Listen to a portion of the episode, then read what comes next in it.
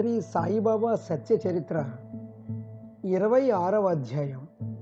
ఈ అధ్యాయంలో అపస్మార ఆత్మహత్య నివారణం లేక నిజగురు పద స్థిరీకరణం గురించి తెలుసుకుందాం. అంటే ఈ అధ్యాయంలో మనం దర్శనానికి వచ్చిన పితళే కొడుకు మూర్ఛ రోగాన్ని బాబా బాగు చేయటం, పూణేకి చెందిన అంబేద్కర్ ఆత్మహత్య గురించిన ఆలోచనను ఆపేయడం, ముంబై పంత్ని గురు చరణాల్లో స్థిరపరచడం గురించి తెలుసుకుందాం. పంచమహాభూతాలనే మనస్సు ఇంద్రియాలతో తెలుసుకోగల సర్వ సజీవ నిర్జీవ పదార్థాల సముదాయంతో ఉన్న ఈ జగత్తు అద్దంలో ఈ జగత్తు అద్దంలో పడే నగర ప్రతిబింబంలాగా మాయ పంజాలో పడిపోయే చిత్రం. కాబట్టి ఒక నియమిత గురువుతో సఖ్యత ఏర్పడితే ద్వైతమంతా పోయి ఐక్యత కలుగుతుంది. జగత్తు అస్తిత్వం ప్రకటమవడానికి ఆధారభూత సత్తా కేంద్రము ఈశ్వర స్వరూపి అయిన గురువు అనే ఆత్మ ప్రసన్నమైనప్పుడే మనకి ఈ ఆత్మానుభవం కలుగుతుంది. బాబా షిరిడి చేసుకున్న అదృష్టం వలన షిరిడికి వచ్చారు, అక్కడే ఉండిపోయారు. సాయినాథుడు ఎందరో భక్తులకు ప్రేరకులు, ఎందరో భక్తులకు ఆరాధకులు. సాయి మహాపారాయణం, పురాణ గ్రంథ పారాయణం ఒక్క క్షణం కూడా వృధా కానీయకుండా సాయినామాన్ని జపించడమే భక్తులైన మన యొక్క నిత్య ధ్యానం.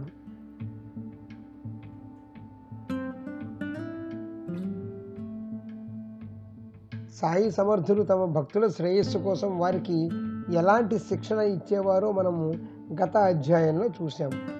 ఇప్పుడు తమ దర్శనానికి వచ్చిన భక్తులను తిరిగి మూల గురువు పాదాలలో ఎలా స్థిరం చేసేవారో ఆ కుశలతతో ఉన్న కథని శ్రోతలారా శ్రద్ధగా వినండి.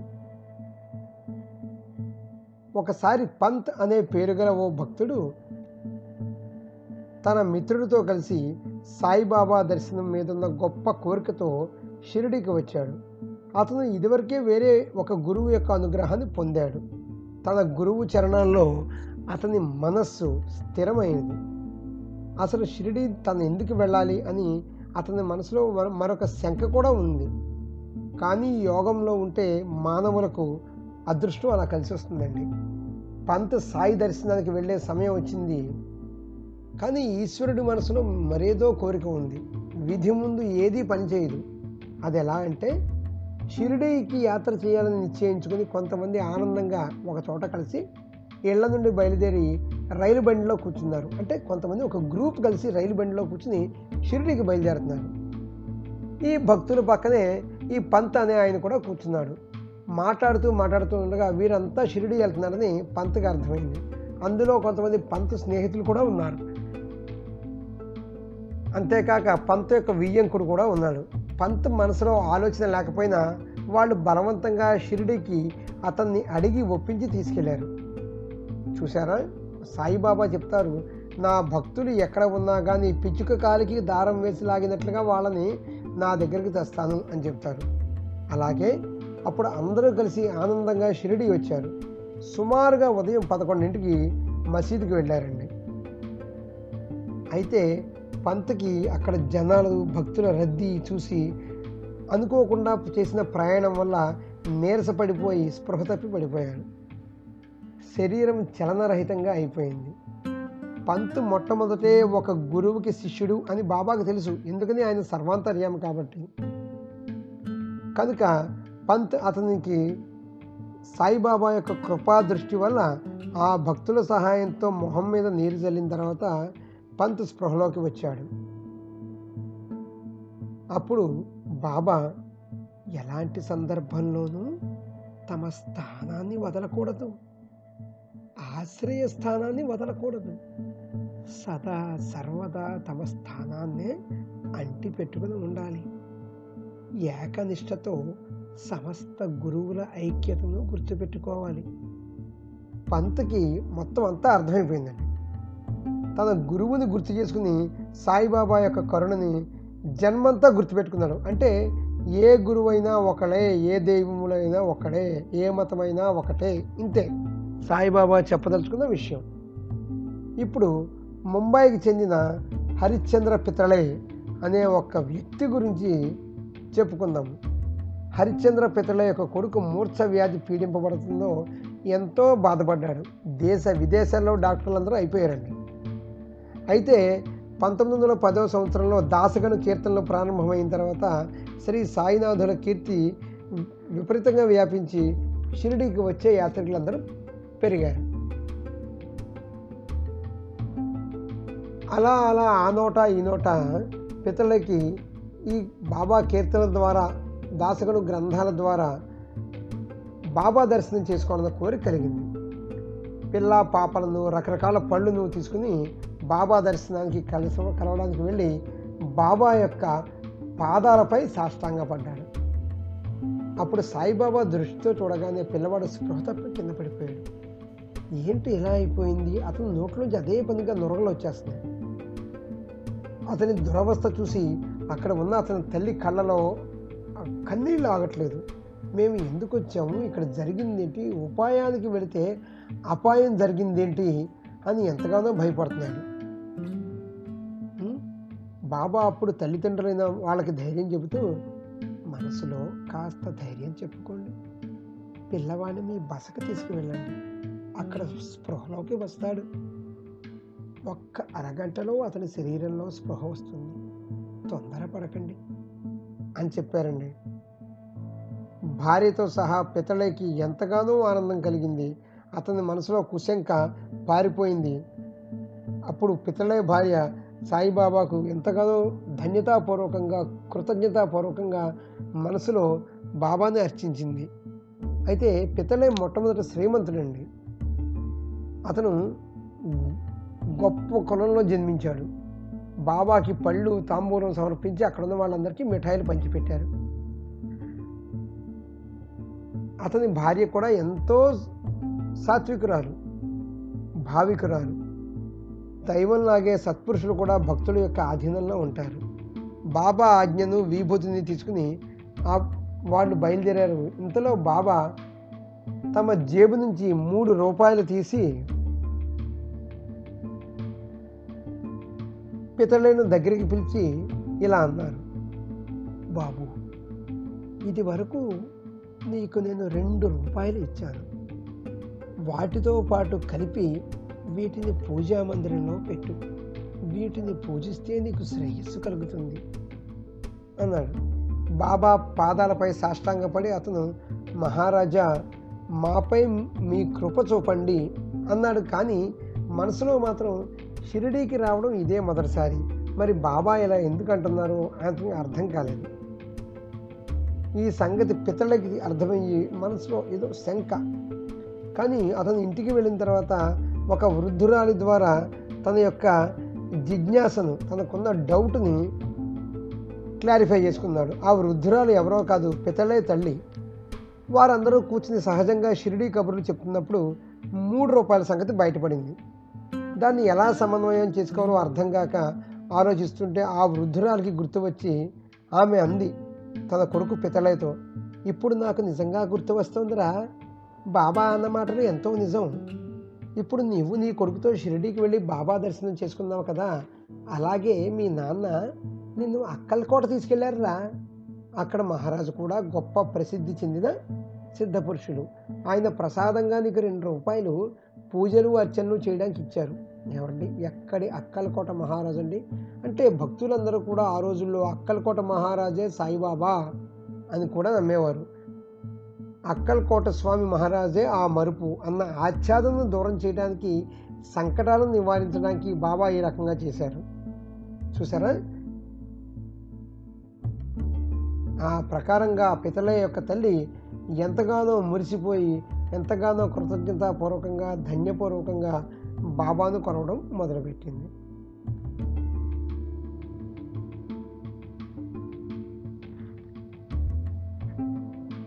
ఇప్పుడు మరి ఒక కథ చెప్తాను, వినండి. గోపాల్ నారాయణ అంబేడ్కర్ అనే పేరు గల సాయిబాబా శ్రేష్ఠ భక్తులు పూణేలో ఉండేవాడు. అతను ఆబ్కారీ డిపార్ట్మెంట్ అంటే మాదక ద్రవ్య నిబంధన శాఖలో ఉద్యోగం చేసేవాడండి. పది సంవత్సరాలు అయ్యాక ఆ ఉద్యోగాన్ని విడిచిపెట్టి ఇంట్లో కూర్చున్నాడు. అయితే రోజులన్నీ ఒకలాగే ఉండవు కదా, కాబట్టి మొదట్లో అతనికి ఠాణే జిల్లాలో ఉద్యోగం ఉండేది. తర్వాత జవహర్ అక్కడికి వచ్చిన తర్వాత అక్కడికి అధికారి అయ్యాడు. అక్కడే అతను నిరుద్యోగి కూడా అయిపోయాడు. అంటే ఉద్యోగం అనేది తామరాకు మీద నీటి బొట్టు లాంటిది. అతని ఆర్థిక పరిస్థితి దిగజారి ఏడు సంవత్సరాలు గడిచింది. అతను షిరిడి వెళ్ళొస్తూ ఉండేవాడు. బాబా ముందు సాష్టాంగపడి రాత్రింబవళ్ళు ఆయనకు మొరపెట్టుకునేవాడు. చివరికి పంతొమ్మిది వందల పదహారవ సంవత్సరంలో అతనికి జీవితం మీద విరక్తి కలిగి షిరిడి వెళ్ళి ప్రాణాలు తీసుకోవాలని అనుకున్నాడండి. ఈసారి కుటుంబంతో కలిసి రెండు నెలలు షిరిడీలో ఉన్నాడు. ఒకరోజు రాత్రి ఏం జరిగిందో వినండి. దీక్షిత్ వాడ ఎదురుకుండా ఎడ్ల బండిపై కూర్చున్నప్పుడు అంబేద్కర్ మనసులో ఆలోచన తరంగాలు పెరిగిపోయింది. ఈ బాధలు ఇంక వద్దు అనుకుని జీవించాలన్న ఆశ వదిలేసి విరక్తితో అంబేద్కర్ బావిలో దూకడానికి నిశ్చయించుకున్నాడు. దగ్గరలో ఎవరూ లేకుండా చూసి దుఃఖాన్ని దూరం చేసుకోవడానికి తన మనసులో కోరిక తీర్చుకోవాలని అతను నిర్ణయించుకున్నాడు. ఆత్మహత్య అండి మహాపాపం, ఎంతో భయంకరమైనది. ఆ చెప్పడానికి మీకు సులువుగానే ఉంటుంది, భరించేవాడికి ఆ బాధ తెలుస్తుంది అని అనుకోవద్దండి. ఏ బాధ అయినా సరే నిజంగా చెబుతున్నాను, స్వానుభవంతో భక్తుల అనుభవాలతోటి కలగలిసి మిళితమై చెప్తున్నాను. సాయినాథుని మనసా వాచ కర్మణ పూజించి మనము మన మనసులో ఉన్న కోరికని చెప్పి, అంటే మన కోరిక నిజాయితీ అయినదై ఉండాలి. పూజించి మన కోరికని చెప్పి మన ఎదుగుదలను అడిగితే ఖచ్చితంగా బాబా మనకి ఎంతగానో సాయం చేస్తారండి. దానికి ఎన్నో అనుభవాలు ఉన్నాయి. సరే, దగ్గరలో ఎవరూ లేకుండా చూసి దుఃఖాన్ని దూరం చేసుకోవడానికి చనిపోదామని అనుకున్నాడు. కానీ ఈ జగత్తును నడిపించేవారు సాయిబాబా. సాయిబాబా అతని ఆలోచన ఆపేశాడు. ఎలా ఆపాడు? అక్కడికి నాలుగు అడుగుల దూరంలో ఒక భోజన గృహం ఉంది. అది నడిపే అతను కూడా బాబా సేవకుడే. ఓకే, అంబేద్కర్ని అతను ఇలా అడిగాడు, అక్కల్కోట మహారాజు గారి చరిత్ర ఎప్పుడైనా చదివావా?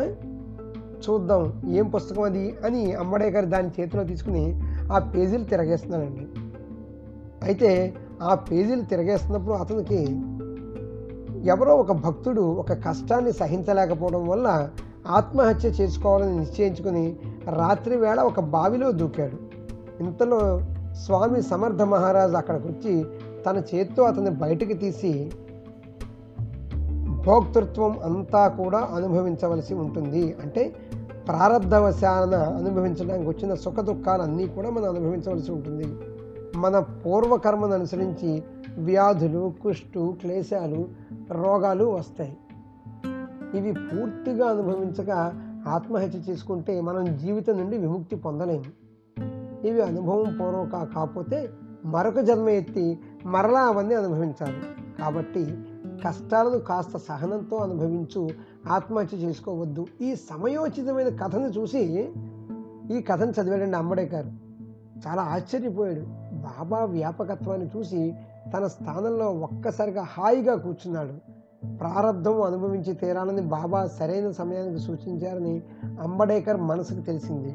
ఆత్మహత్య అనే గొప్ప సాహసానికి అతను ఎప్పుడూ పూనుకోలేదు. భక్తులారా, శ్రోతలారా, నిజమైన మిత్రులారా, సాయినాథుని సేవకులారా, ఆత్మహత్య మహాపాపం. ఆత్మహత్య చేసుకోవాల్సిన అగత్యం ఏమీ లేదు. ఈ ధనము, అప్పులు, బాధలు, ఆర్థిక పరిస్థితులు ఏవి కూడా శాశ్వతం కాదు. సాయినాథుని చరణాలే మనకు శాశ్వతం. అవే మనకి ముక్తిని ప్రసాదిస్తాయి. సాయి లాంటి తారకులు ఉన్న చోట చంపేవాడు మాత్రం ఎలా చంపగలడు చెప్పండి? కాబట్టి అంబేద్కర్ ఆ తర్వాత తర్వాత రోజుల్లో జ్యోతిష్ శాస్త్రాన్ని కష్టపడి అభ్యసించి సాయి కృపా ప్రసాదం పొందడంతో తర్వాత మంచి రోజులు వచ్చాయి. అవును, మంచి రోజులు వస్తాయండి. ఉన్నన్ని రోజులు ఇలాగే ఉండిపోవు. మనం కూడా ఎంతగానో ఎదుగుతాము. సంసారంలో విశ్రాంతి, ఐశ్వర్యం అన్నీ లభిస్తాయి. సహనంగా భక్తులు ఉండాలి అని సాయిబాబా వారే సమర్థ మహారాజ్ ఆయన రూపంలో చెప్పారు. కాబట్టి బాబా చమత్కారాలన్నీ చెబుతూ పోతూ ఉంటే ఈ గ్రంథం ఎంతో విస్తరి విస్తరిస్తూ ఉంటుంది. శ్రోతలు ఈ కథలన్నింటినీ కూడా ఆదరపూర్వకంగా వినాలి. సాయి సమస్త గుణాల నిధి, సకల శుభాలకు శుభం. ఆయన చరిత్ర పవిత్రము, పుణ్యకారకము. అదృష్టం ఉంటేనే అది వినడానికి మనం ప్రవృత్తులం అవుతామండి. మీరందరూ ఎంతో అదృష్టవంతులు కాబట్టే ఇదన్నీ మనం వినగలుగుతున్నాము. కాబట్టి సర్వులకి శుభమస్తు. ఈ ప్రకారంగా సత్పురుషులు, సజ్జనులు ప్రేరణ కలిగించిన భక్త హేమాడ్ పంత్ రచించిన శ్రీ సాయి సమర్థుల సత్య చరిత్రలోని అపస్మారము లేదా ఆత్మహత్య నివారణ లేక నిజగురు పద స్థిరీకరణ అనే పేరుగల ఇరవై ఆరవ అధ్యాయం ముగిసింది. శ్రీ సద్గురు సాయినాథార్పణమస్తు. శుభం భవతు.